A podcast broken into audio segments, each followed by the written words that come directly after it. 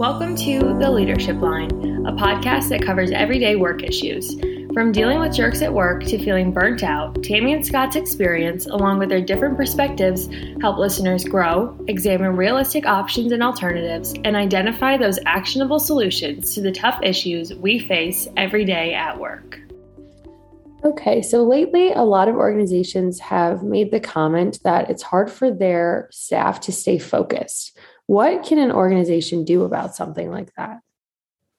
Oh, Courtney, that is a that is a really interesting question, and we are hearing that from a lot of executives and managers that they're seeing um, a distractibility in the organization. I mean, think about a typical meeting. You have people who are literally in that meeting trying to multitask. Um, you know, I'm, they're answering their phone, they're texting someone across across the way, they're checking their emails. I mean, back in my day we didn't you know if you looked at your watch that was a sign of like disrespect. And now with i what what are they called scott? Apple watch. Apple watches things now with apple watches it's like everybody's checking their watch. It's the strangest thing is this where I say okay, boomer? yes, excellent. Yes, thank you very much for calling me old. And by the way, I am very proud of being old. So go ahead, okay, yeah. mess with me all you want. I, I, am not a boomer. I'm an Xer. So you know. Yes, which is yeah. why you give me crap. Yeah, and, and, you know, poor sad me. I'm in the you know our generation really never came anywhere, right? Boomers rose to power and then left the millennial tsunami came in and oh, All of that's true. generation. and if you want to take a look, the Xers have actually are in charge of a whole bunch of companies. Yeah, oh yeah, the Xers are, are really correct. So yep, congratulations, Xers. yeah. So, but Scott, seriously, like how do you how do you handle that in this world where everything is like saying look at me look at me look at me yeah and, and you know the so tongue in cheek the first thing i think of when someone says focus is the karate kid movies where miyagi says daniel-san focus. Yes i love that movie. And that is something that actually ages you as well. Yes. Oh absolutely absolutely totally absolutely. And i think to me, what's so fascinating is when you look at what distracts us, what are, and it's really becomes um, information and input overload. Yes, I agree with you. What, what and so if you think about um, just a couple, I want to talk about just a couple things that I find very fascinating around this. Okay. Every day, 5,000 new books are published. Holy crap. Okay. Every day. Every minute, 400 hours of video are put on YouTube. okay. So, and the average person interacts with a hundred or more emails a day. Scott, that's insane. Okay. So you have all of this shit flying at us. Yep. And so then we end up distracted. And then on top of it, you have family, you have friends, you have COVID, you have politics, you have, are, is there going to be a war in Ukraine? I mean, we have all of that stuff just pounding at us all the time, bombarding us.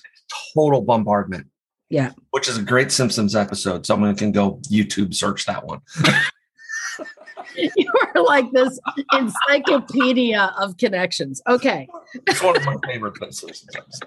Um, and so, it, you know, part of it is you have to be able to separate. You have you as an individual have to find a way to say, how can I focus? How can I stay on topic? The other thing that hits me is so what's the benefit? So what if I'm distracted? I watched a TEDx last night on hypnosis. Of course you did. Of course I did. of course you did. What's the benefit?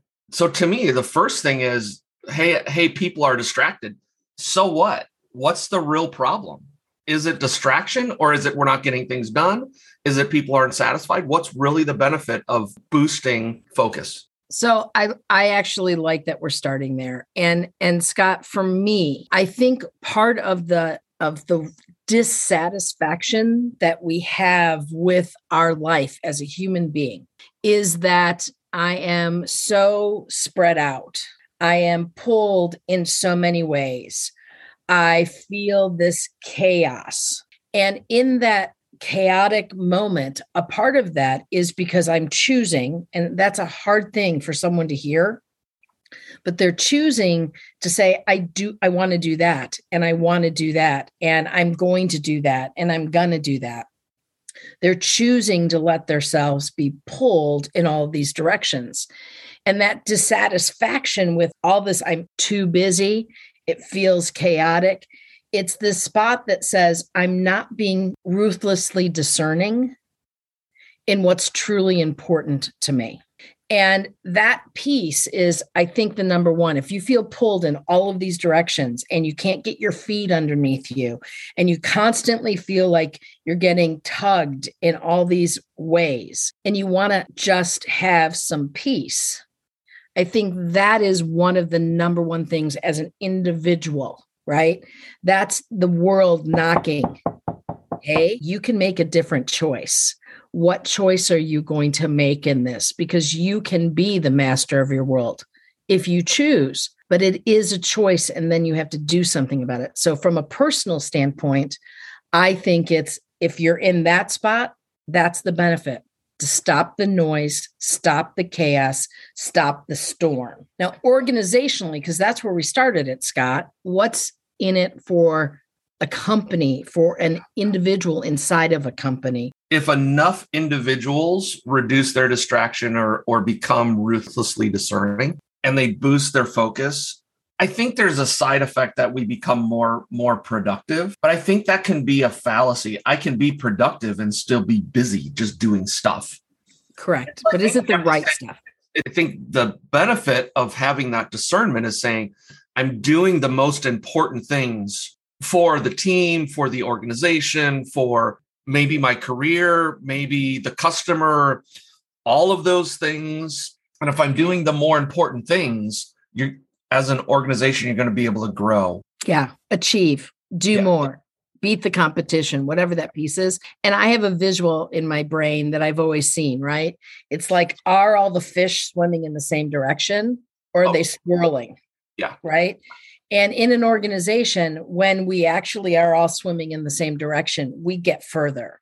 Yeah. When we're swirling, right, we're in that spot. And I think that's that to me is the image of that distractibility inside of an organization is that we feel like a tornado and we don't feel like we you know are getting anywhere and wherever we land we land but look at the destruction that happens with that tornado versus hey we're the jet stream and we're headed this direction and that jet stream kind of image all going in the same direction allows us to do more yeah.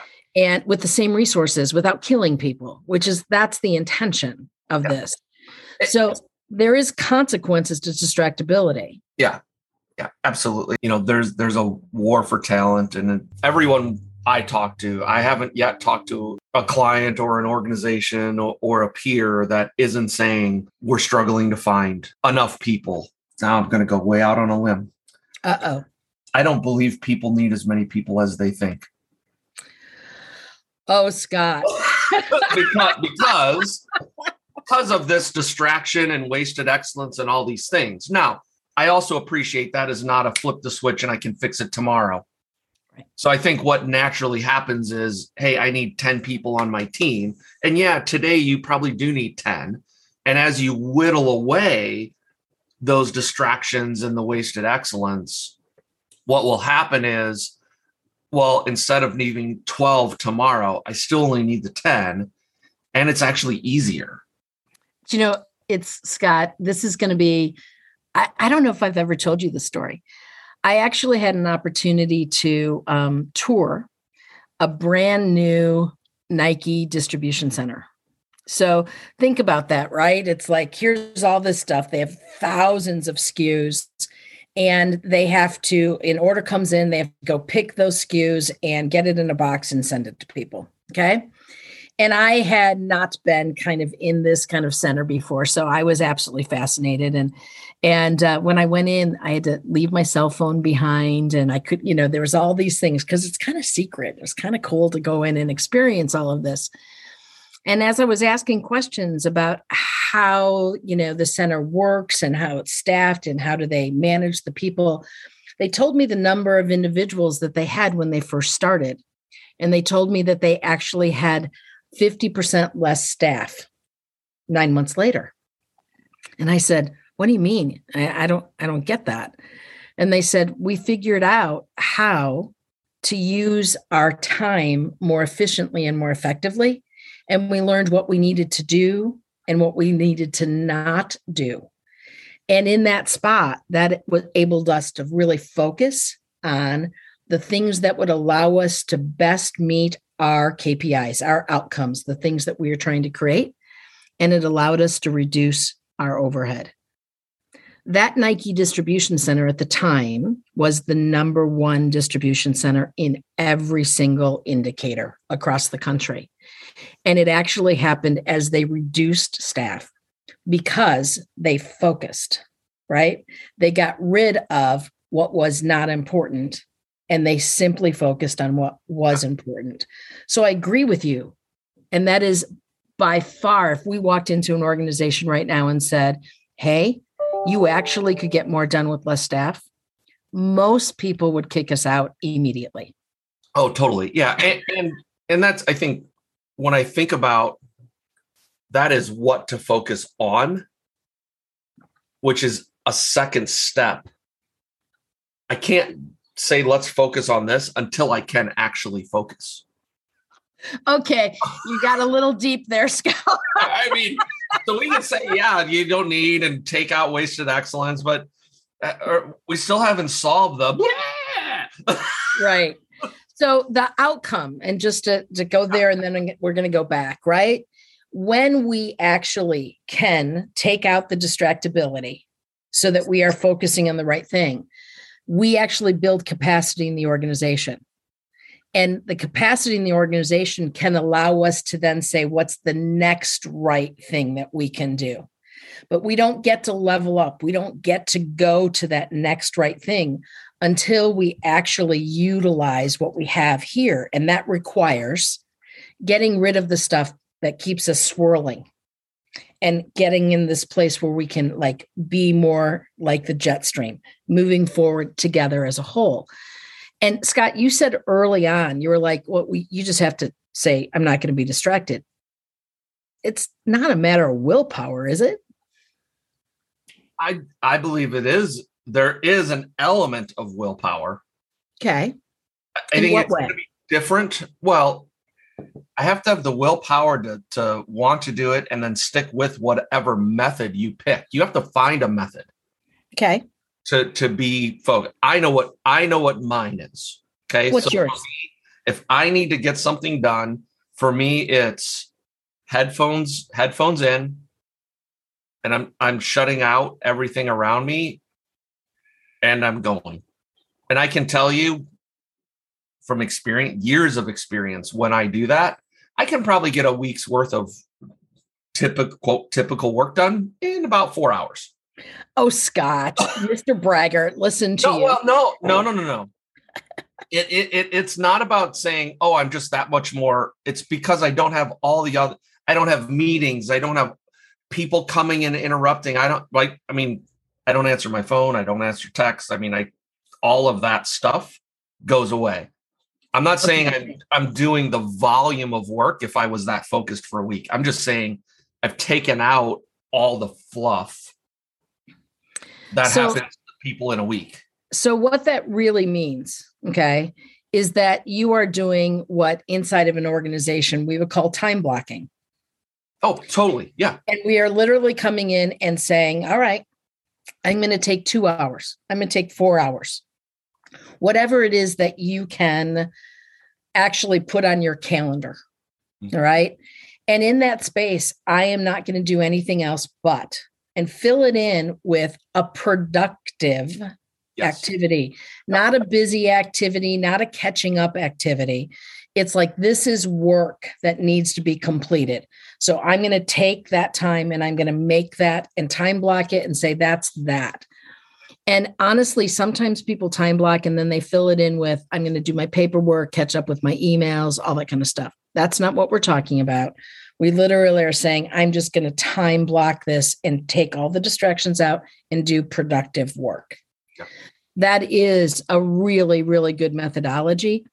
And, right, that does take a certain amount of discipline to one, put it on your calendar, and to two, say, I am not going to allow distractions to step in. I'm not going to take the phone call. I'm not going to look at the email. I am not. And I actually find that I had to isolate myself when I was inside of a business. I would go find a corner, you know, and like spend that time alone so that I could actually also teach others to not bother me during that time period. Yeah.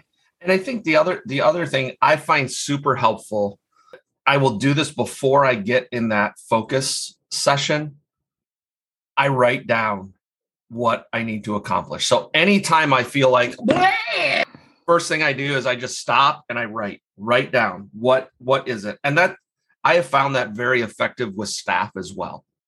I'm so busy, I can't get the I don't know what to do. Stop. Right. What actually do you have? What work do you actually have? And it's not to minimize, it's just to let's go to the logic part of your brain. Mm-hmm. And let's let's capture what is it. Mm-hmm. doesn't have to be perfect doesn't have to be all encompassing okay now we have a list of eight things 10 things whatever it is. Now let's prioritize. Yeah it gives you control back. Yeah. Right?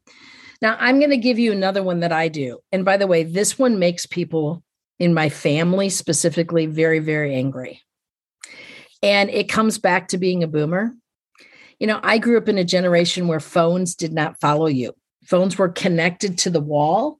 And so when you left work, the phone didn't come with you, right? And so you also had on those phones, even at work, there was this thing called do not disturb, right? It was this great button that you could hit. And literally, when clients called, it would say, Hey, Tammy is busy. She will reach back to you, you know, sometime later today. I think that we've gotten to the place where the phone is our boss. the phone rings, I have to answer. A text comes in, I have to respond. The phone becomes the thing that drives our behavior. And honestly, I think we have to recognize that this is a tool. It is not this thing where it decides how we spend our time we need to be the person that decides how we spend our time. And so I have told my clients, hey, phone calls I traditionally am not able to respond to. And if there's an emergency, text me, but let's talk about what an emergency looks like.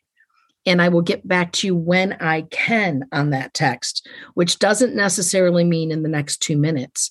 It truly means it could be at the end of the day and setting those boundaries. So, these again, this is boundaries, right? It's boundaries about time blocking, it's boundaries about how we use our technology, our emails, our phone, all of that, in terms of not letting that be the thing that drives our behavior. We choose our behavior and we then manage that.